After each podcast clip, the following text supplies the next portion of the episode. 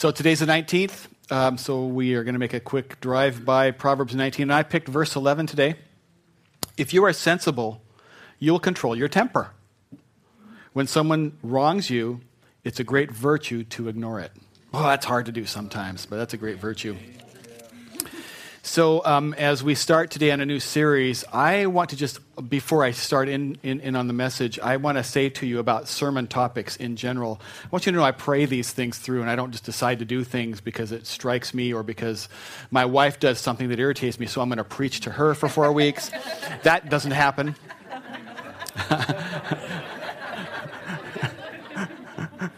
I preach all the time at home to her, but not ever on Sundays. So, sometimes the topics might seem like, oh, well, that's not really for me. I get kind of concerned about that sometimes on Mother's Day and Father's Day. Well, if I preach about mothering on Mother's Day, there will be women here that breaks their hearts because they want to be a mother and they can't or whatever. Or Father's Day, the same. I'm going to start a new series on marriage. It's going to be in the context of marriage, and many of you are not married. Some of you never will be. Many of you want to be. But I want to say this about the words that you're going to hear. I believe that this will be relevant to you, whether you are married, whether you are single and planning to be married, whether you are single by design, whether you are single and you don't want to be single. I believe that the Lord will be speaking with relevance to you. And so I just encourage you, church, that when you come to church, that you don't have an expectation that somehow the words that you hear from me or whoever might be leading would be appealing to you. You need to be mature enough that to expect that if the Word of God is being preached, the Holy Spirit's going to be circulating among it, and there's going to be something in there good for you if you're available to it. I know that there will be, so I just thought I'd mention that because we're going to be, I'm just starting this series, and so whether you're married or you're single or you're engaged or you're whatever your circumstances, I believe the Holy Spirit will speak to you in the Word of God today. And so today we do start a brand new series, and the title of the series I'm calling From This Day Forward. From this day forward, a catchy phrase. And I really believe that over this time we're going to find some tools that will help people have a godly marriage. And for those who are married, I really believe that if you will make these 5 commitments and keep them, I believe that you can failure-proof your marriage. I really believe that. Pretty audacious thing. So I want to ask a question. Maybe I'll start with the ladies first. When you were a little girl, how many of you someday you dreamed that you would get married, there would be this perfect wedding, you'd have the perfect man, and he would carry you across the threshold, and maybe even someday you'd have children, and you named them even before you ever met the guy. Any ladies ever dream like that? Wow, okay. Any of you guys ever dream that? Oh, okay. Good, glad not to see any hands like that. No, men dream a little differently. You know, you did think about this, but your viewpoint was, someday I'm going to hunt for, I'm going to pursue, and I'm going to bag me a wife and enjoy all the fruits of marriage. Guys? Okay. Okay. Now, no hands on this one, please. You'll only cause yourself grief if you raise your hand on this next one. But you can raise it in your heart and be honest with yourself. How many of you are still dreaming? Some of us are still dreaming, going, when does all this happen? I mean, some of us have been in a marriage, and it's been everything but good. Or you've yet to find a marriage, and you've been let down, and you've been hurt. There's been pain and disappointment and anger and maybe even divorce. In fact, I think so many people in our culture have been wounded, and it's been in the context of marriage that a lot of people just wonder, is it really possible to have a really good marriage? Is it really possible to have a great marriage? And I think that's a great question. And I want to say right now, beyond a shadow of a doubt, I want to say as emphatically as I can, the answer is yes. The answer to that is yes. But I also want to say that it's not likely. If you do what everybody else does. If you do what everybody else is doing, you're going to probably get the results that everybody else gets. You're going to get those results. A great marriage is possible, but not likely. It's not even probable if you do what everybody else is doing. Because if you look at just the statistics, they're pretty scary. About 50% of marriages in America don't make it. About half. The younger you are when you get started, the worse your odds get. So if you'll all wait until you're 87 to get married, your best chance. There is another approach. We'll talk about that. Of the 50% that make it, some fraction of them aren't happy. You know people probably that are in marriages and they're struggling and they want to be happy, but they just don't know how to make it work, and so they're struggling. And you probably might even know people that say, the only reason we're still together is because of those kids. We're staying together for this. I mean, so 50% don't make it, and of the 50 that do, there's some chunk that aren't happy. Just the odds are not good for having a great marriage, especially if you do what everybody else is doing. I mean, 50-50, that's just not too good. I mean, think this through. What other significant area of your life are you willing to go 50-50? Yeah, I'll take that. That's good. I mean, if I said to you, hey, the breakfast cereal that is your favorite that you eat every day, you got a 50-50 chance that particular cereal is going to give you cancer. I'll bet you tomorrow you'd start on a new cereal. 50-50 is not good enough to risk your life. You wouldn't accept it on that. Or let's just say that, the few dollars that you've been able to scrape up and stick away in savings that you're depending on for something someday, 50-50 chance that this week the bank that's holding that money is going to go toes under and you're going to lose all your money. I'd say the chances are tomorrow morning at opening, you get your money out and move it someplace safe. You wouldn't accept 50-50 on that either. Or if I said to you tomorrow morning, when you get up and you walk out the front door of your house, you're going to be attacked by a herd of thumb-evolving monster cats, and they're going to kill you. You'll probably go out the back door instead of the front. You won't go with those 50-50 odds. Yet, in our crazy world, there's no place where people would accept a 50-50 odds in their lives by choice. But you know that you can go out, and you have to take a test and a class to get a learner's permit. But you don't have to do that to get married. All you got to do is show up at the county courthouse and spend about as much money as you would going out to dinner at Outback. And they'll give you a marriage certificate, a marriage license. It's kind of crazy. So if you're not married yet, I pray that you'll do things differently than the world does them. I pray, because when you stand at the altar, it's not that you're making some sort of a legal agreement. You're making a spiritual commitment with a holy God. And I think that we're asking God to be involved and to help us succeed and to find the kind of marriage that he wants for us to have, which is really, really good. Now, maybe some of you did already do this, and maybe some of you said some vows like I did to Lisa, and they would go something like this: I, Terry, take you, Lisa, to have and to hold from this day forward. Good. Everybody, from this day forward. Right, that's great. Those are great words. And I love that line because it's almost like you get to start clean slate. From this day forward. Okay, there's stuff back here. Not happy about it. I own it. We own it. There's trouble. Maybe we'll have to deal with some of it. But from this day forward, clean slate. Let's start fresh. Let's start fresh here. There's something hopeful about standing at the altar and starting fresh. And, asking God, would you help us, hold us accountable, do whatever you, do your thing, God, to help us to rise to what it is, for better or for worse, for richer or poorer, in sickness and in health, got something in my eye, forsaking all others, as long as we both shall live. So help me, God. And the problem is that people say, so help me God. And they say that like it's a declaration, so help me God.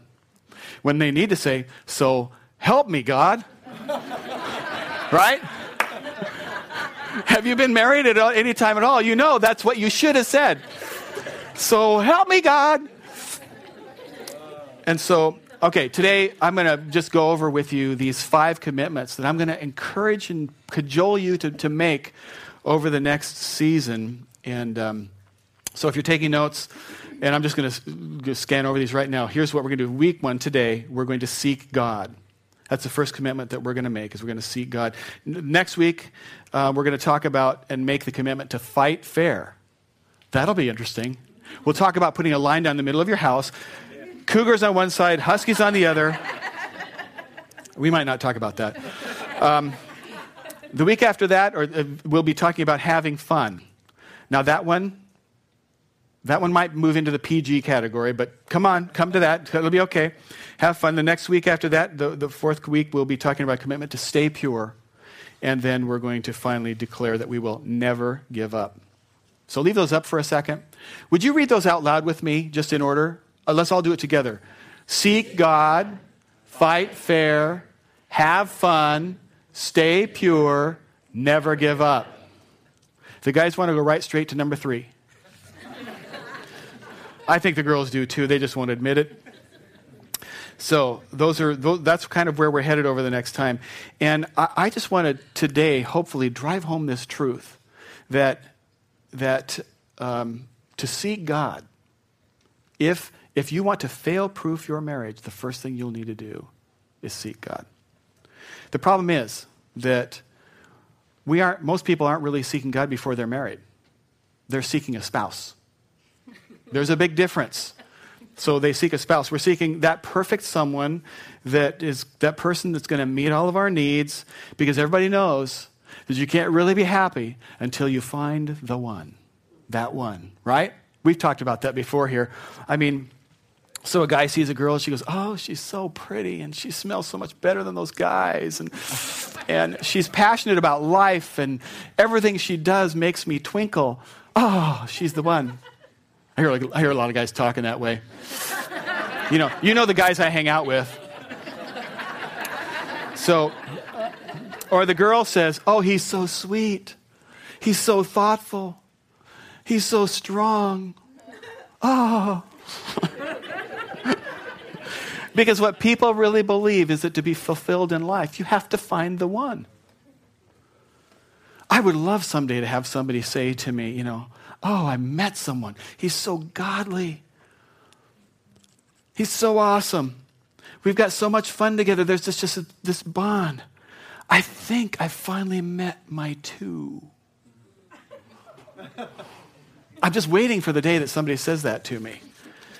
Because culture teaches us something that's true. To be really fulfilled in life, you do have to find the one. The problem is, another person is not the one. They're not.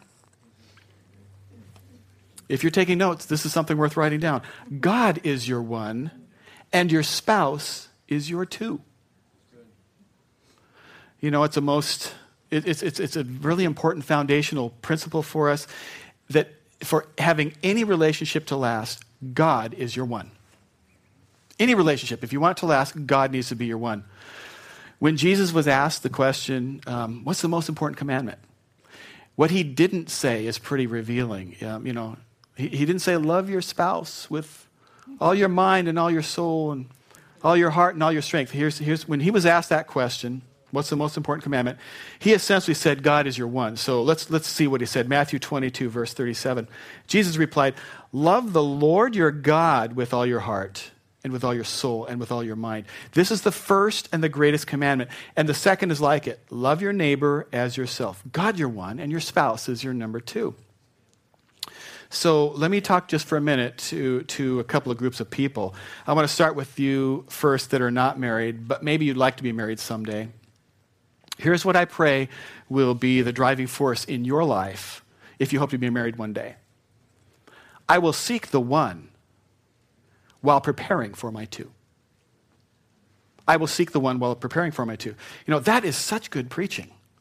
Don't you realize that's such good preaching? I guess I have to amen that myself. I will seek the one while I'm preparing for the two. Good preaching, Terry. Amen. Thank you very much. That's good. Okay. It's too quiet in here. Okay. No, when we're, what we're going to do when we're not married, what we need to be doing when we're not married above anything else is we want to honor God and we want to love God and we just want to seek him and we want to know him and we want to please him and we want to live by God's Spirit. We're not seeking a spouse. We're seeking first God and his kingdom.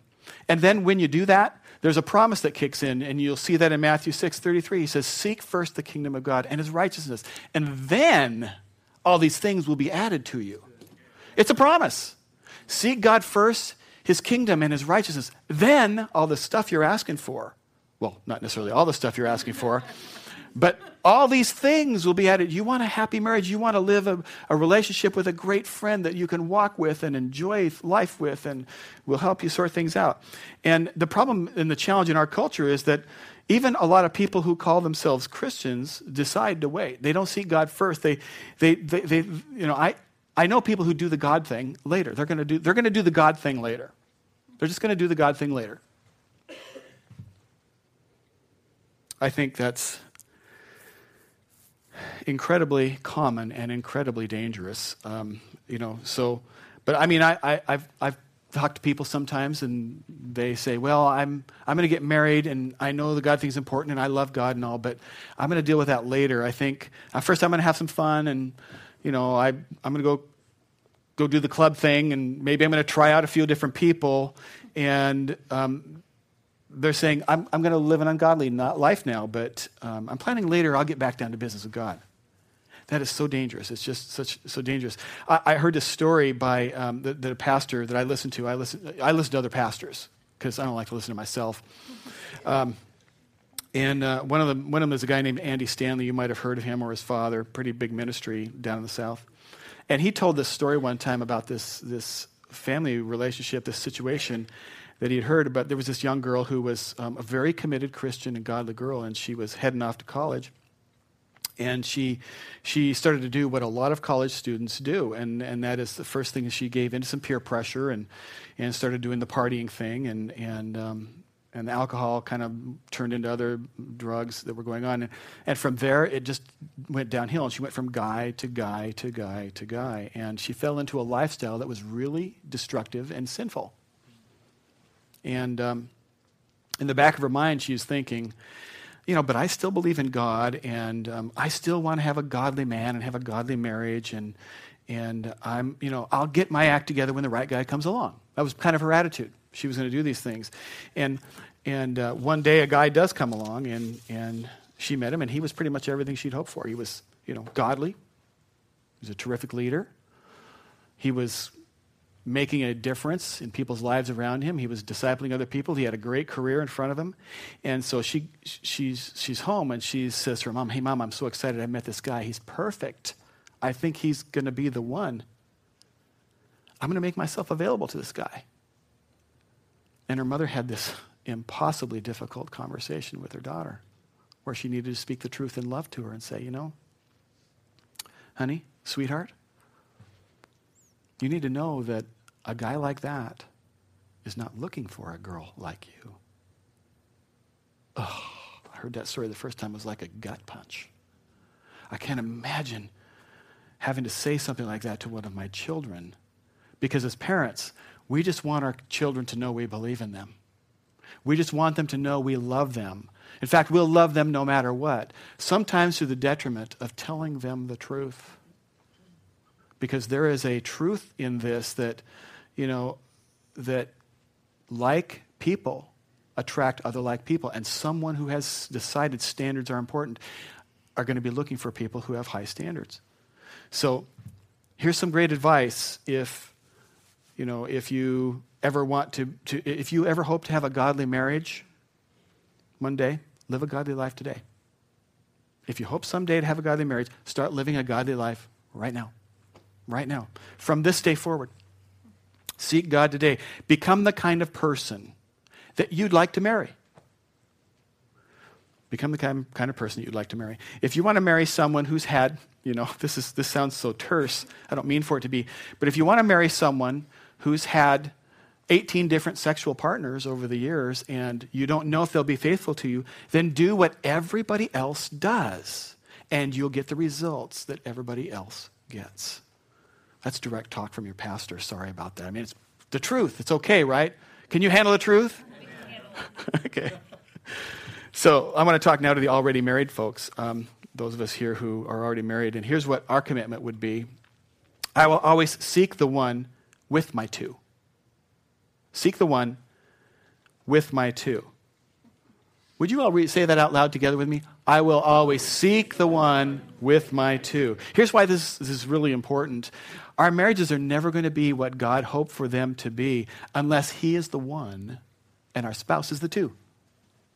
They just can't quite get there. I mean, there's an awful lot of ways that we can get that mixed up. We sometimes try to make our spouse the one. And, oh, you're so everything. I mean, you are, honey. Everything. You are. But it just doesn't work. God's the one, our spouse is the two. When we try to put our spouse or sometimes a boyfriend or a girlfriend or our children as the one, we're actually idolizing them in a form and in a manner. We're idolizing them and, saying, oh, you're going to make me so happy. And some people do this with a career. They make their career the number one and God the number two. By doing that, we put all kinds of pressure on someone to produce and to perform and to be something they were never engineered by God to ever be in the first place. They can't succeed.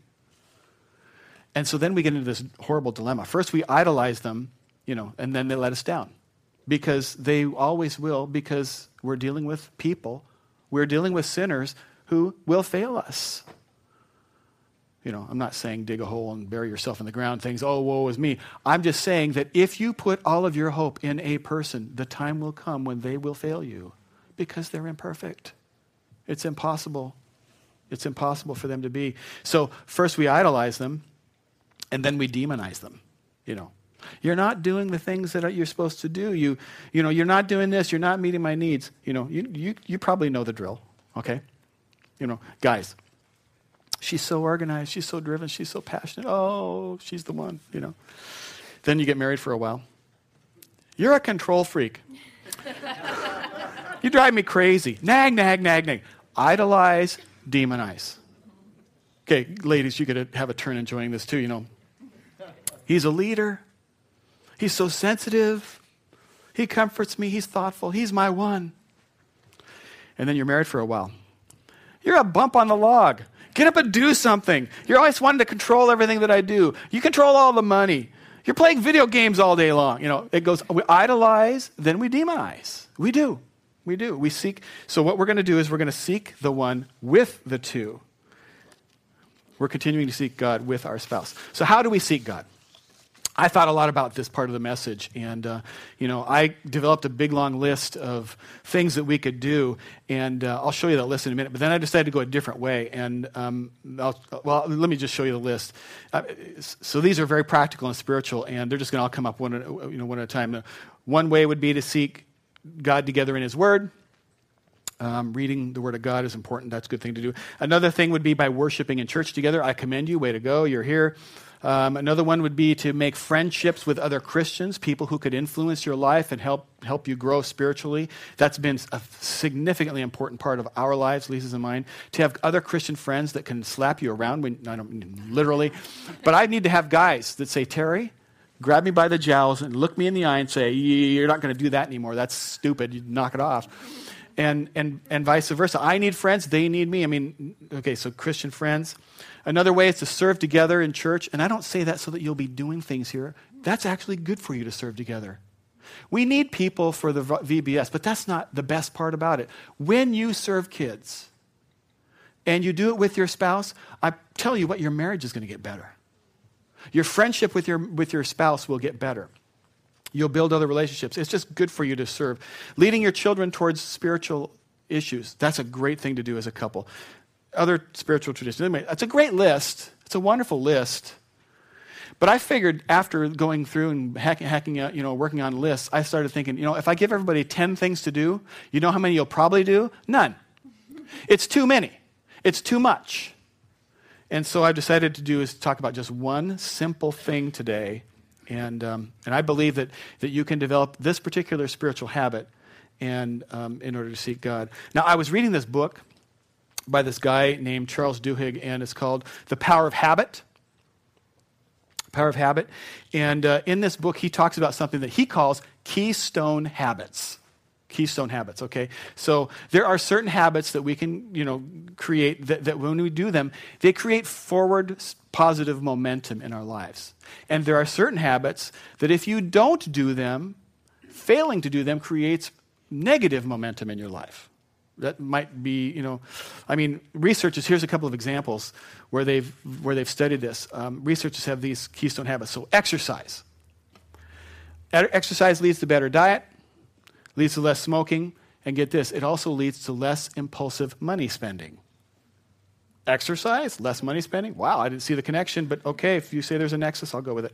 Here's another one, families that eat together. The children tend to behave better, they have more confidence, and they do better academically by eating together. You're going to eat anyway. Do it together. Your kids are going to get better grades. Wow, that's kind of wild. Here's another one for people that are trying to lose weight. And this was a study of obese people who keep a food journal one day a week. When they compared the people that kept a food, here's what I ate today, and wrote down everything they ate for that day. They keep it one day a week. Those people lost twice as much weight as the people who didn't journal. Great, great keystone habit. I have a perfect example of one for me in my life. Please don't ask me about this, okay? Don't come up after church and challenge me on this because it's private. I don't even want to tell you, okay? But here's my keystone habit, flossing. Right? Because just Terry, don't quit flossing, because if I quit flossing, then I change the way I eat, and I change the way I exercise. It goes on and on. It's the first discipline. I stop exercising, and then that one discipline for me triggers other positive disciplines, or failing to do that one triggers other negative ones. So when I do floss, I eat right, I exercise, I sleep better, I wake up refreshed, I'm a better husband, I'm more productive at work, I write shorter sermons. But if I don't floss, I don't eat right, I don't exercise, I gain a little weight. I'm in the store and some guy says, "Hey, are you gaining weight?" I get angry. I hit him. He calls the cops. They come after me. I'm on the lam. I end up in Alcatraz because why? I stopped flossing. Maybe I've exaggerated a bit. But you get the point. There are some habits that we do that are keystone habits, and they produce forward positive momentum in our lives. And not doing them creates negative momentum in our lives. And so the keystone habit that I want to ask you to jump in on is very simple. And that's this. Pray together every day. Sounds simple to me, but I'm challenging. Pray together, Now, I think there's probably more than a couple of wives here that are maybe giddy. Oh, good, he's finally going to pray with me because Pastor Terry's pushing it. And husbands are going, oh, I don't want to pray. I'm nervous. I don't know what to say. We're going to talk about all of that in just a minute or two. But I just want to say that praying together is a very intimate thing. It's intimate, and it's bonding, and it just brings you closer in a lot of really, really good ways. And, especially when what you're doing is you're petitioning the one who brought you together. You petition him about whatever the issues are in your life, whatever that's on your heart. It is. And here's a promise from 2 Chronicles, chapter 7. If my people who are called by my name — he's specifically talking about Christians. My people who are called by my name, Christ's name, we're Christians — will humble themselves and pray and seek my face and turn from their wicked ways, then I will hear from heaven and will forgive their sin and heal their land. Now, I really believe that we could probably take a little license and loosely translate that and say, then will I heal their marriages? I really believe that. I invited Lisa to participate with me in this, and I started thinking as I was working on this sermon series, which for months ago, we're right on Rachel's due date, and I had no idea whether she'd be in church with me, so I decided to record it. So I asked Lisa to participate with me, and so we have this video. So, honey, what are some of the ways you and I have learned to pray together? We have routine ways. We pray before bedtime, before meals. Before the kids would go off to school, we pray for them. Then we have non-traditional ways where we'd be driving in the car and you will remind me of something, or I would mention something to you you didn't know about. Walking, we go for walks and we'll pray, just popcorn prayers, which is our term for just short little blips. Then we also text each other and email each other. I pray for you, you pray for me every day. And even though we may not be physically together, we're spiritually together. So, honey, what would you say are the benefits of praying together for our marriage? It bonds us together. It keeps us united, keeps us from fighting, unites our hearts. The focus is off of ourselves and more onto each other and with the Lord. And then we feel closer together. And then there's a cycle where we pray together. He hears us, He answers us, and then it builds our faith. And around it goes again. And around it goes again. So if a couple is just learning to pray, and they've never prayed together before, and so maybe they feel a little awkward about it, what kind of practical advice could you give them about how to get started and maybe how to pray? I would say keep it simple, be specific, short and sweet, have faith that God is hearing you, and He knows your heart, and don't be legalistic about it. If you miss a day, it's okay. Be authentic in your style, and allow the other person the same. Be yourself. Don't try to pray the way, I don't want to pray the way you do. You don't want to pray the way I do. That's not authentic. So pray your heart. Thanks for showing up, honey. I can hardly wait to hear what you have next time about fighting fair. It'll be really good. So, I mean, I want to highlight one thing that Lisa mentioned, and that's this, is that just start. Just start. And because you can do it. It's not as hard as you think. And I do want to just for a minute acknowledge that there are some complications here. Some of you are married to someone who's not a believer, and there's just no way in the world that the two of you are going to pray together. And I realize that. I realize there's some challenges, but you should pray for your spouse, and I'm sure you do already.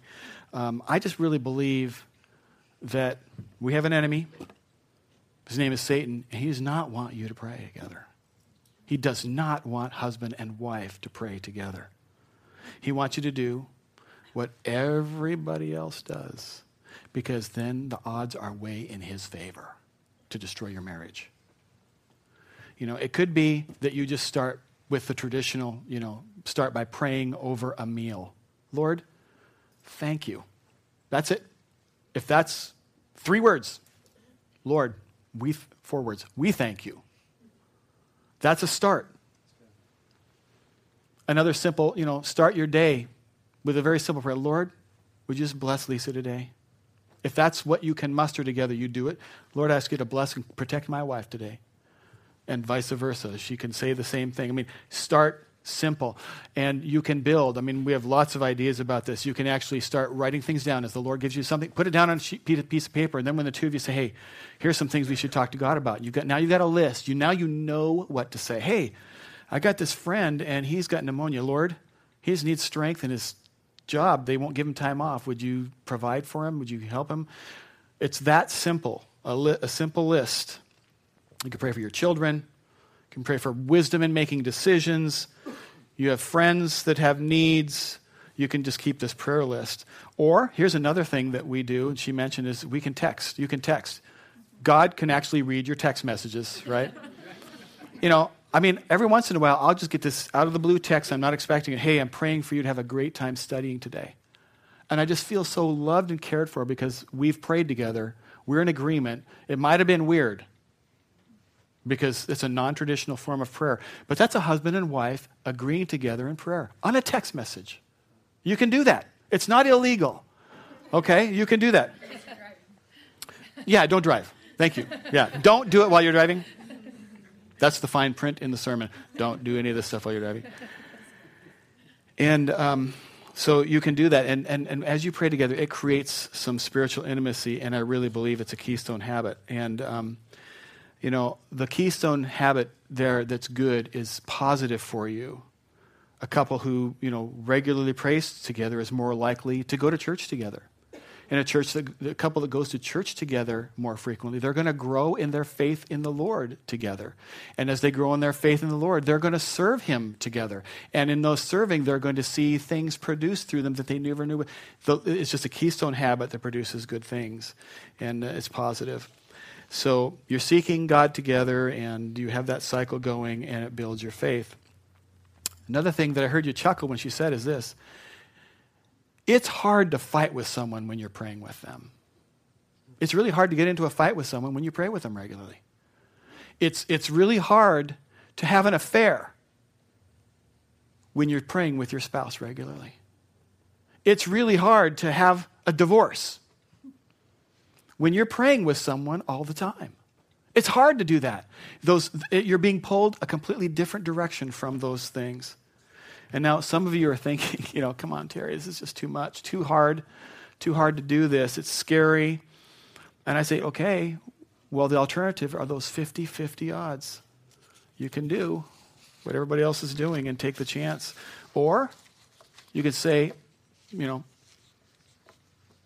phooey on those odds and get crazy spiritual and say, so help us, God. That's a prayer. So help us. You can repeat your wedding vows. So help us, God. That's your prayer. Amen. You can do that.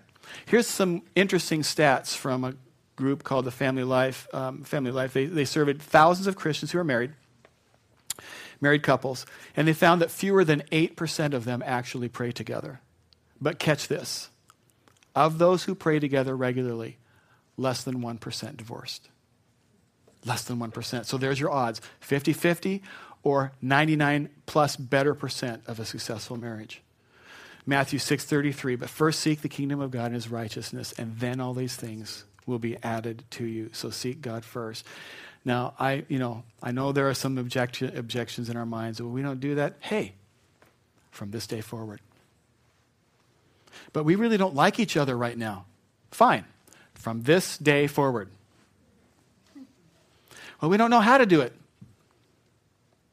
Okay, we've given you some ideas. Do it anyway from this day forward. But I'm uncomfortable. Get over it. From this day forward. Oh, Pastor Terry has no compassion today. Yeah, I got lots of compassion for you. That's why I'm telling you the truth. So what I would ask you to do is just once a day, minimum, grab hands with your two and never stop seeking the one. Because I believe that when you hear, when he will hear your prayers and he'll transform your marriage into everything that he wants it to be. Now, let's pray. Father, today I pray that your Holy Spirit would do something of a work in all of our hearts. God, for those who are not yet married but hope to be one day, I pray that they would fall in love with seeking after you, their one, as you prepare them for their two. And for those who are married, Lord, I pray that we would commit and always seek the one, seek you, God, with our two. Now, church, while we have our eyes closed, and as I pray, and as the Holy Spirit is speaking to you, I don't care if you're old or young or married or not married, it doesn't matter. If you are just right now in feeling like maybe you haven't been seeking the one the way you should in prayer, and you just today want to get that right side up with the Lord and maybe recommit to the Lord to be a person of prayer from this day forward, I just ask you to signal that to God in some way, and you can do it however you want. You can lift your hand, you can tell him in your heart, you can be private. I don't care. I just would just say, Lord, just send him some sort of signal saying, God, I really want to do this. I really want to be closer to you. If you're married and maybe you've never prayed together, and the thought of praying together scares you to death, but you recognize that you really need the help of God, I'm going to ask you to make a commitment to seek God in prayer too. And so if you're married and if you're going to try to make this commitment, I ask you to really be serious about it right now. And if you're sitting with the person, grab their hand and just, touch them or signal to them that you're going to try, or if you can do that, do that. I just would say that, and I would just say, praise God for you. And so, Lord, I just pray over the next several weeks of this series that you would do miracles where there's very little hope in some cases, or even no hope, Lord God. I pray that we'd realize that with you, all things are possible. We put our marriages before you and we say, so help us, God. We need your help. We believe, God, that a great marriage is possible if we continue to seek after you. While we're praying, I know that there could be some here who are thinking, the way that you're doing your life and the way, that you're living, God's not your one right now. And maybe you even believe in God, but he's not your one. He wants to be. He loved you so much that he sent his son Jesus to become sin for us, to die on the cross for our sins, to be raised from the dead because our sins separate us from God. And we're bent away from God, and that's just what sin does to us. We're sinners by nature, and we need forgiveness. Because of what Jesus did, every one of those sins can be forgiven. Anything, everything we've ever done, forgiven by God and the Lord, that we could be new. Thank you for that. If you're hearing those words and the Holy Spirit is pushing and massaging that into your spirit about the way you spend your time, the way you spend your money, the way you invest your life, right now, if you would say, he's really not my one, he's not my Lord, but from this day forward, and the Spirit of God is calling you, I can make you this promise that if you open your heart to Jesus, he will be your Lord. He'll be your Savior. So from this day forward, you can call on him and give him your life, that you want to be saved by him and forgiven by him. Now, everybody's eyes are closed right now, and it's really quiet in this room. But if you would say, he hasn't been my one, but from this day forward, I want to make him my one. I'm going to give my life to him. Would you just let me just look up at me and let me just agree with you in prayer? Or let me see your hand. Okay. So, Lord, I want to thank you, Lord, for the faith in this room. I want to thank you, Lord, for the love in this room, and that your intention is always not to have control over us earthlings, but instead it's to have relationship with your kids. It's to have a relationship. So, Lord, we open ourselves to it. We are grateful, Lord, such a loving God can be our one. In Jesus' name, amen.